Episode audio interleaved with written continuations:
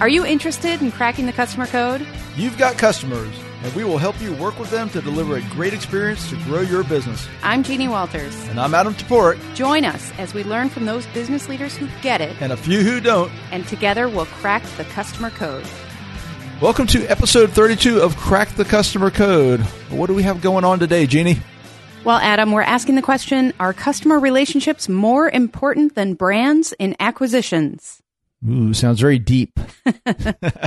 well, we also have Luis Serpa, who Jeannie, and I'm going to be very clear, this is Jeannie saying this, describes as both brilliant and scary as a user experience pro. Those are apt descriptions, and you'll find out why.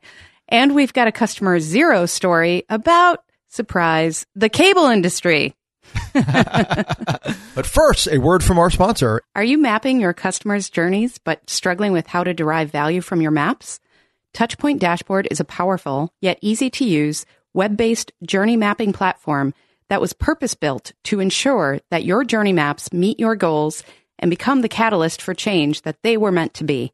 To learn more, check out touchpointdashboard.com. That's touchpointdashboard.com. And if you'd like to reach our listeners by being a show sponsor, you can go to crackthecustomercode.com slash sponsor, crackthecustomercode.com slash sponsor for full details. So, Adam, tell me about that article you were reading regarding how customers are actually more valuable than brands. I would love to, but it would take flowcharts and graphs. we can't do that on a podcast. All right, so this is a little dense. We're going to try to make it audio friendly here. So, a couple guys uh, did a study. It was published in Harvard Business Review, and they did an interesting thing. They looked at mergers and acquisition transactions from 2003 to 2013 and they're looking what's more important, customer relationships or the brand itself. Hmm. And the reason they use merger and acquisition data is because that's when you actually have to put a number to those things. That's when you have to value the brand and you have to value the customer relationships. That's right. And what they found is it's like an X. Okay. The, if you look at the decade long, 2003 to 2013, it's like an X, meaning at the beginning of that period, brands were much more important than customer relationships. Mm-hmm. As you go through, it's completely one's completely going down, the other's completely going up. Customer uh, relationships became much more important. And what's interesting in there is the middle of that period is the financial meltdown, essentially. Huh, imagine that. imagine that. So it's very interesting to see that, you know, you can really put a number on the importance, you know, people who are looking at acquiring businesses, looking at the value and return on their dollar, mm-hmm. are looking at these things and going, you know what, these customer relationships, this ability to upsell, to retain, to do all those things we always talk about are the benefits of a deep customer relationship is more important than mm-hmm. the brand. Well, itself. you think about how different the world is. I mean, when we grew up, people would say, "Oh, I always buy Tide," and that was that was like the reason. right. it was just we always have. My mom did. I do. That's our brand. And now people turn to peer reviews online and they go to resources that they didn't have before because we're all empowered um, to do that. But to go back to the merger and acquisition thing, it's interesting that you bring this up now because uh, not too long ago, I was actually retained by a consultant who was in the middle of uh, doing an acquisition. And basically, what we did was examine the customer experience of the company that they were about to acquire. And he wanted to know, like, okay, is this going to be worth it? Do they have things in place that are part of the culture, part of the process, part of the systems to support an excellent customer experience? Or is that just something that kind of happened organically? Because if not, we need to put it into a process, right? We need to figure right. out how to make it sustainable. And so I thought that was a really, I mean, it was a fascinating project because it, it allowed us to look at that from that standpoint of, okay, what does this mean for the company that's acquiring them? And how are we going to put these experiences together in a meaningful way for the customer as well? Were you able to figure it out? Of course, Adam. Of course. ye of little ye of little faith. Yes, exactly. but it's I I think that the the word brand even isn't as full of cachet as it used to be. I mean, people used to be obsessed about brands, and now I think we've learned that yes, your brand promise is a huge part of customer experience because it sets the expectations, but that's not about just saying, well, we know we've always got them. You know, we right. know that because their mom bought Tide, they're they're going to be a customer for life. It doesn't work that way anymore. Right. And it should be clear. It's not saying that brands don't have value. It's just that in this period of time, customer relationships are Mm-hmm. are being perceived as having more value because if you ask me would I like to own the Coca-Cola brand by myself yes Yeah, that's true. Okay. I, I'll give you I- that. I, I would- I would I would be okay with that Definitely. Okay. all right cool so we have a guest today We do. tell us about Luis Serpa So Luis and I actually worked together for quite a few years um, at another firm where I was one of the partners. And when we brought him in, he knew very little English. and the reason I bring this up is because he was so brilliant as a user experience person and a design a developer and designer that it was kind of worth it to bring him in that way but it led to some really funny conversations because I learned all about how often I use idioms that maybe somebody from Brazil wouldn't get right away. We had a fantastic working relationship, but he is one of the smartest people I've ever worked with. So I'm really happy that we are able to talk to him again now in his new role. Luis is principal of digital experience IT customer solutions for Underwriter Laboratories. Luis is an award winning user experience professional with 25 years of experience. He joined UL in 2009 with the challenge to establish, lead, and grow a user experience design practice within the information technology division to help improve the perception, use, and acceptance of its solutions. And Luis believes that if you cannot make something simpler, then you surely do not understand it well enough. So welcome, Luis. Thank you. Oh, it's so good to have you, Luis. And I'm going to take the first question here because I think this is important. Okay. It's probably the most important thing we're going to talk about. What was it like to work with Jeannie? Ah, I don't know if I'm allowed to say that. I think I signed an NDA or anything. It was like the Oprah NDA. It's the Oprah NDA. exactly. I, I, All right. I'll pledge the fifth. Okay, well, this is a family friendly show, so we're probably not going to be able to use the adjectives you'd like to use to answer that question. Hey. All right, so let me ask you a serious question. Uh, you, you work for Underwriters Laboratory, so tell us a little bit about what Underwriters Laboratory does, because I'm not sure everybody, you know, everybody knows what the symbol is, I think, but not a lot of people know what you do. And then tell us why do they need someone like you? UL is a certification and verification company, or testing certification and verification. What that really means is any product that you look around you, like six feet around you, has probably passed through some of UL labs. Uh, uh, we test pretty much everything from insulation, uh, computers, phones, uh, plugs, walls, uh, uh, carpets, uh, the air inside the office. Uh, we test the water. We can test food in some environments. We test toys. We test pretty much anything. Hmm. And the thing is, the, the UL's mission is to provide a safer world. And it is a, a 120 years old company. We actually, UL started at the, the, the global fair. What was global fair? What was called? The world, the World the Fair. World Fair. The World Fair. Thank you. See, I, I knew Just I like needed- old times. just like old times. Translating me. It- it's so funny how you still get it so quickly. I speak Luis. yeah, yeah. It was what five years of uh, five years of uh, uh, uh, learning Luis. got that? but anyway, uh, so yeah. So at the World Fair, uh, we actually tested the light bulb. We actually tested Edison's invention at the World Fair, and at the time, that was uh, what was called uh, the biggest invention, but also the biggest risk, uh, because it was about could get everything on fire. Nobody knew That's a how big to risk. control electricity. you know, it was it was huge, and uh, so UL actually was created by by requirement for the underwriters at the time that wanted someone to actually work as a third party to test and certify that those technologies were safe. And since then, we've been testing absolutely everything. So why do they need you? Why do they need a user experience person? Uh, I don't know. They do. well, well the, the, the reality is, uh, UL is, like I said, an 120 years old company. And that means that all of our systems, all of our uh, uh, interactions with users, customers, and consumers is, well, old. Let me just put that way. Uh, most of the company, this is, this is a very nice company. It's a company that really believes in its mission to save the world and make it a safer world. Mm-hmm. And we have 14,000 uh, engineers all over the globe. So it's a company made of engineers. And engineers, if they do something well, is that they are great at over engineering solutions. That's true. And they like to solve problems, and they will solve problems like no one else, but they will also solve the problem for themselves. Mm-hmm.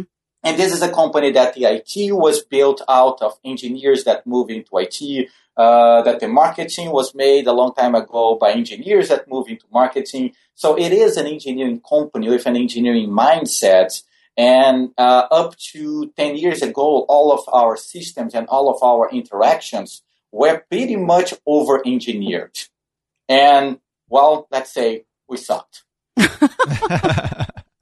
so I, I was brought five years ago, first and foremost, by our CIO as a, a way to disseminate a new way of thinking, to help the company, first IT and then the entire company, to understand what it is that user experience could bring to the mix what it is the difference that it can make to actually understanding the psychology of the user, to understanding what uh, uh, uh, someone's intent is, someone's perception is, and how that translates into their interaction, and how we can actually build and design for it, and not just try to solve a problem by adding features one on top of the other into a website or any kind of application. Does that make sense? I well, it makes enough sense from you. um, so when you're looking at things that, as you put it, are over engineered, and I like that mm-hmm. phrase, and dare I say, I think I've seen you do that a few times, sir. Oh, imagine that. No, never. I, I, I refuse to agree with that. but you know, when you're when you're working in an environment like that, what mistakes are you seeing over and over, and what are you trying to solve over and over in a in a, an environment that is so over engineered? It's funny. The, the, the first, the first things that I had to solve actually had nothing to do with user experience and had a lot to do with actually understanding what user experience was. Mm-hmm. So I had the challenge of trying to make everyone understand that user experience is not UI and it's not uh, interface design mm-hmm. and it's not just changing colors on the page. So getting people to actually understand that user experience starts at the beginning of a project and actually at the beginning of the research of a project and not at the end when you have everything built was actually probably two years. My first two years was all were all about uh, educating people selling the idea convincing and and proving with ROI and proving real projects, the difference that a user experience could make to the to the results that were uh, expected and to the results that they were building. Now, the aside from that, once you get past this initial, I'd say the biggest uh, mistakes that I see. The first one is the the tendency that people have to assume that they understand the user. Mm. I don't know how many times I had this conversation internally talking to the, the people that are creating a system or creating a portal or, or just a site or any kind of tool uh, that's going to go that's going to go in front of a customer. And everyone will tell me, yeah, do it like that. I know the customer. I know exactly what they need. Mm-hmm. Oh, that's interesting. Have you talked to them? no. no. No, no, I haven't talked to them, but believe me, I've been dealing with them for years. I know exactly what they want. Mm-hmm. And it's uh, uh, that assumption that you understand the user, or even worse, the assumption that your perspective and your opinions matter more than the users or your customers in that case. It's uh, the biggest mistake I can uh, I can name and it's probably the one that I saw the most uh, since I started.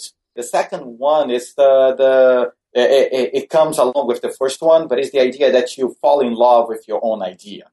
You know, a lot of people that I know in, in especially here in IT, uh, build a solution and it doesn't matter if the solution is good or if it's bad, if it solves the problem or not.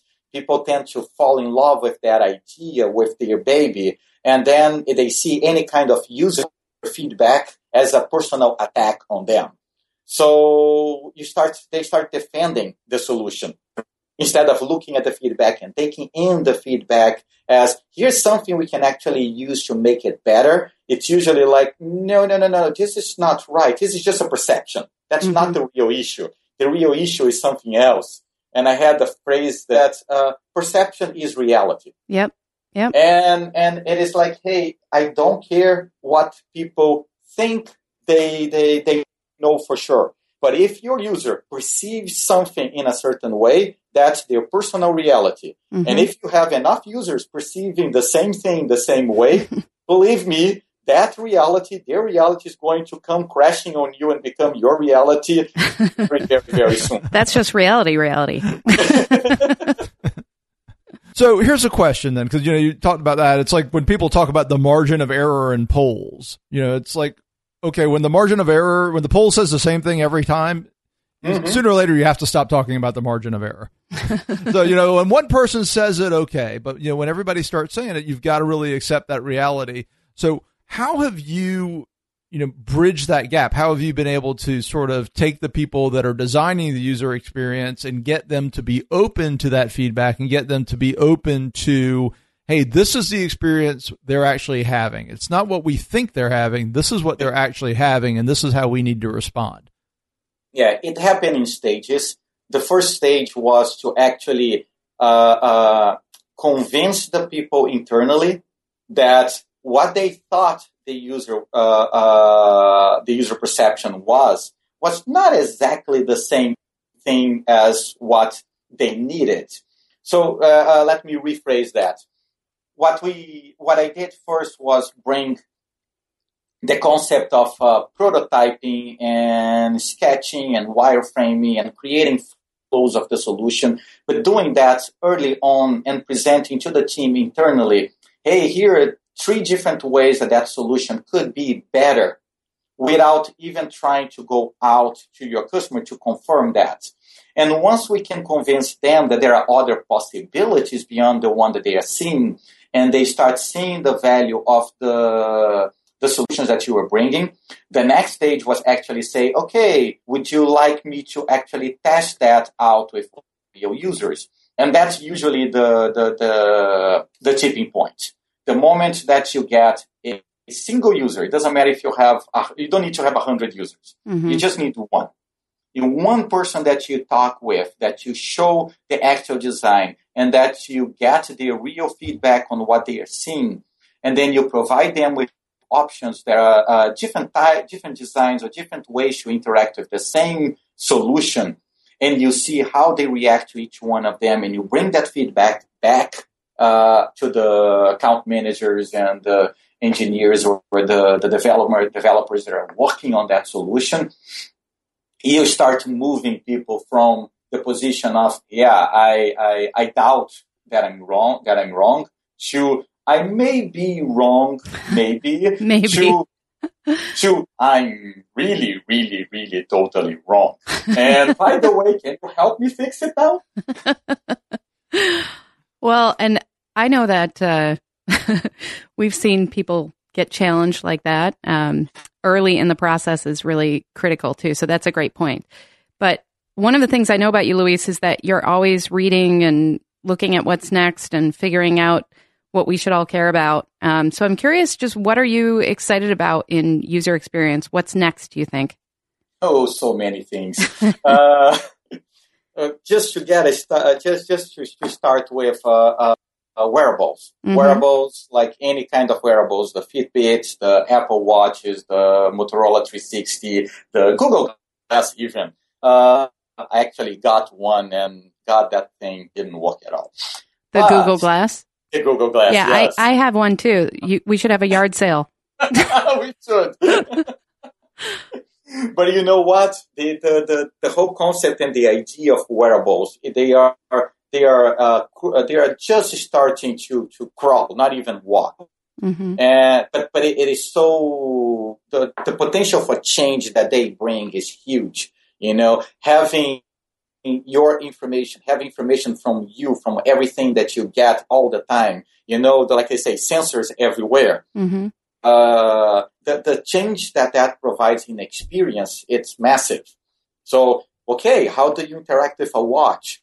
Yes, trace like it. You can talk to it, but is that it? Is that mm-hmm. the only thing? Uh, are you getting uh, feedback by by sensorial feedback on your hand saying, hey, go left, go right. How does that change when you have uh, your socks being connected to the internet? your, your socks? yeah, why not? why not? Exactly.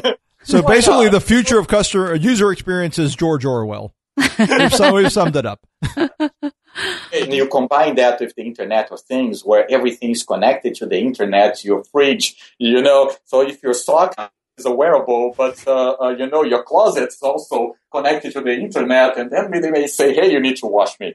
Uh, wow, a lot of stuff that could be happening, and and is a brave new world. It totally is. Well, I can't wait to see your part in it because I know you'll have some sort of role. But uh, oh, we, we, we, we are actually playing with a lot of things in here. I joke about that, but we are playing. The, the reason I get, I, I had the Google Glass is because we're thinking about how we could uh, monitor the, the engineers in a lab that are working in an environment that's so hard to have uh, external people in. So you cannot do it ethnographic studies, or you cannot follow a shadow anyone inside the lab that's so small with so many difficulty uh, uh, equipments and and precise equipment that anyone in there could change the chemistry or change the, the, the whole environment. So having something like a Google Glass or HoloLens now uh, with Microsoft could be very interesting to actually uh, uh, uh work as uh over the, the over the shoulders uh, research. Mm-hmm. You know, mm-hmm. you could be streaming what they are doing, and we could figure out the better experience for how those engineers can actually work better in the lab environment, or how can we bring, if not laptops, but tablets and phones and systems that they can actually use to improve their work without taking more, uh, uh, adding more clunkiness to their to their environment. Wow. Well, so much potential. And I knew this would be fun. So thank you for coming on. uh, it, it, it reminds me of our work together and our conversations that sometimes went on way too long because you and I like to talk about this stuff. So thank you for coming on the show, Luis. We really appreciate it. Uh, thank you so much, Luis. And, uh, if somebody has questions or wants to reach out, how can they find you on the internet? Uh, well, I'm at Luis Serpa on Twitter, or you can go to standing-out.com, which is my blog. is being kind of outdated for a while, too much work to do, but it's there. And of course, I'm on LinkedIn uh, as uh, uh, Luis Serpa. Great, great. Well, thank you again for coming on and talking to us about all this stuff. Absolutely. Thank you for inviting me. Okay, take care. Bye bye. Bye bye. It's time for Customer Hero, Customer Zero. And today, our customer zero is an entire industry, the cable industry. An entire industry, really? yep, the whole shebang. Are they all that bad? Oh no, of course not. But the industry as a whole, obviously. Okay, let's do let's do a show of hands. Who loves their cable company?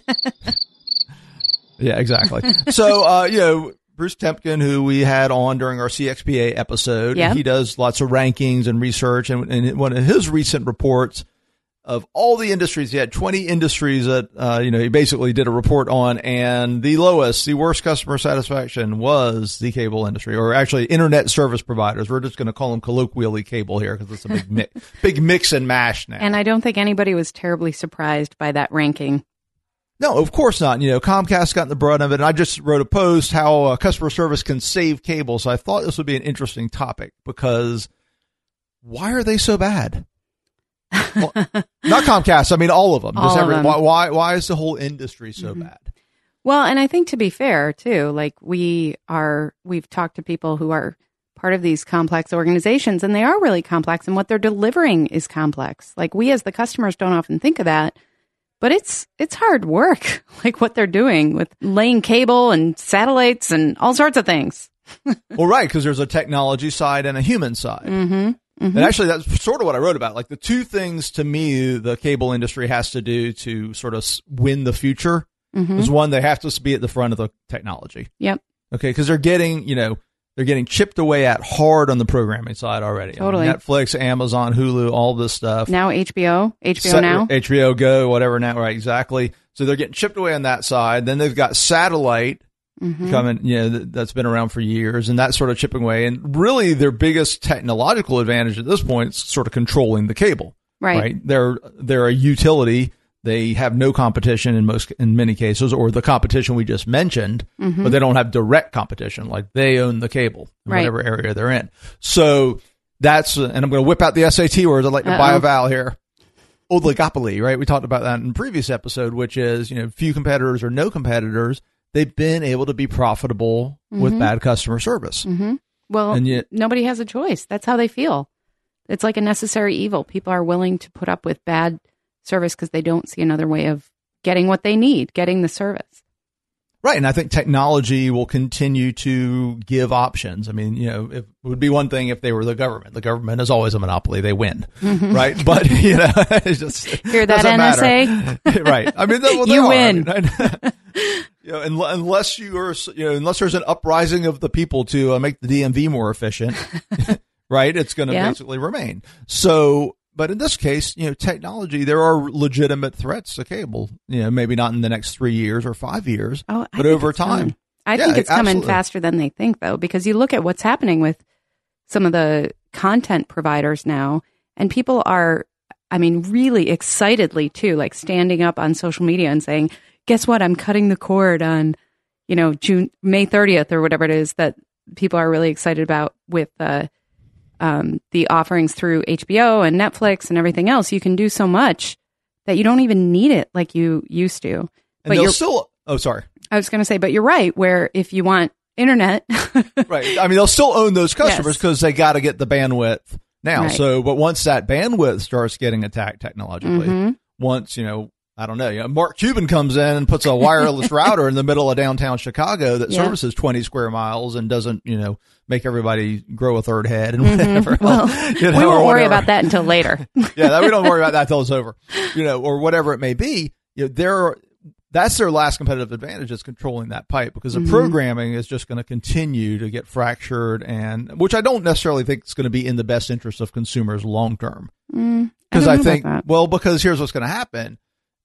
As it gets more and more fractured, we're going to go to individual channels. They're going to start coming unbundled. Right now, I have a million channels I can choose from. They're very expensive to have all of those channels. Mhm. But what happens when I have to pay nine bucks for HBO and, and HBO is a premium, so you're already paying for that. But then I got to pay nine bucks for the A and E, right. you know, grouping. They're going to break off into groupings. I mean, who knows where that's going to go? So it could be interesting. Choice is not always, Mhm. uh, you know, not always an advantage, but I, I have no idea if that will We'll play out Yeah. that way, but I, I do think that what cable is getting really wrong now continues to be customer service. hundred percent. And it's so well known that expectations are so low. Like people know that, oh gosh, I have to call the cable company. There goes my whole day, you know? Right. and the fact that our expectations are that low and yet they're still disappointing us, that's where they, I mean, if they focused on that just a little, they could make changes that would really help their business long term. But it feels like it's a lot of talk and it's not actually backing it up with actions. We've heard this before from Comcast. We've heard this before from folks who say we're going to get better at this, and yet they're not. And so, as much as I think the content discussion is is you know one issue and one area where people are going to start having more control and more say, the customer service area they that's up to them, and they need to just own it and figure out what they're doing because they clearly they they are antiquated in how they serve customers, and that just comes across in every interaction they have. So I agree, they're a big fat zero. No, no. Well, I, you know, I hope I, I've read through what Comcast is doing with their new. I hope they do well with it because I mean, if they do, if they really execute everything they say, they're definitely going to improve their customer experience. Mm-hmm. I mean, there's there's the sort of training side, which and cultural side, which is harder. Yes. But you know they're doing a lot with just plain resources. I mean, sometimes it is a structural issue. You can have the best trained reps on earth if you have one rep to serve every 300 people. It doesn't matter. Right. Right? I mean, some things are purely structural and, you know, having the right resources in place. So hopefully if they can do all that, I mean, the way I look at it is I look at it as like vaccination. Mm-hmm. Okay. They, if they can improve their customer experience now, they can create customers that don't want to leave, that aren't going to jump at the first chance. I mean, right now, the cable mm-hmm. industry as a whole has customers that have zero loyalty. Right. They will jump at the first best opportunity that mm-hmm. comes along. And they Anything do all the time. it's you know captive customers once they don't become captive. If you mm-hmm. treat them like they're captive and they become uncaptive, Yeah. they tend to run away. Mutiny is what that's called. Well, it's cool. Well, you know, I and I will say I'm here in Florida. and We have Bright House, and I've actually had good experiences with them. So yeah, I, they're not all the same, but as Mm-hmm. a whole, the industry is definitely rough. And let's hope, because right now, for many more years, they are going to control many of our uh, lives Mm-hmm. in many ways. So I hope they do better, and I hope they improve, and I hope Comcast's plan gets executed well. And I'm I'm positive for the future of this zero. I I am cautiously optimistic, but they That's should a better term. Yes, they should really call us. Call we it. can help. absolutely. All right. So is that it? I think that's it. Our thanks go out to Touchpoint Dashboard for sponsoring today's podcast. To learn more about how Touchpoint Dashboard can help you understand and transform your customer experience, visit touchpointdashboard.com. That is touchpointdashboard.com. Thank you so much for listening to episode 32 of Crack the Customer Code. I'm Jeannie Walters. Please visit us at 360connext.com. And I'm Adam Toporek, and my website is customersthatstick.com. Find more episodes and all the show notes at crackthecustomercode.com. Please subscribe on iTunes or Stitcher so you'll never miss an episode. And if you like what you hear, we'd love your comments and a review. Please let us know what you like, what we can improve on, or who you would like us to invite as a guest.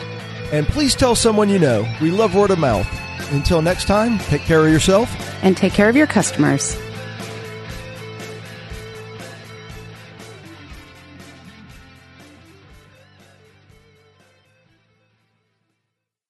This podcast is a part of the C Suite Radio Network. For more top business podcasts, visit c-suiteradio.com.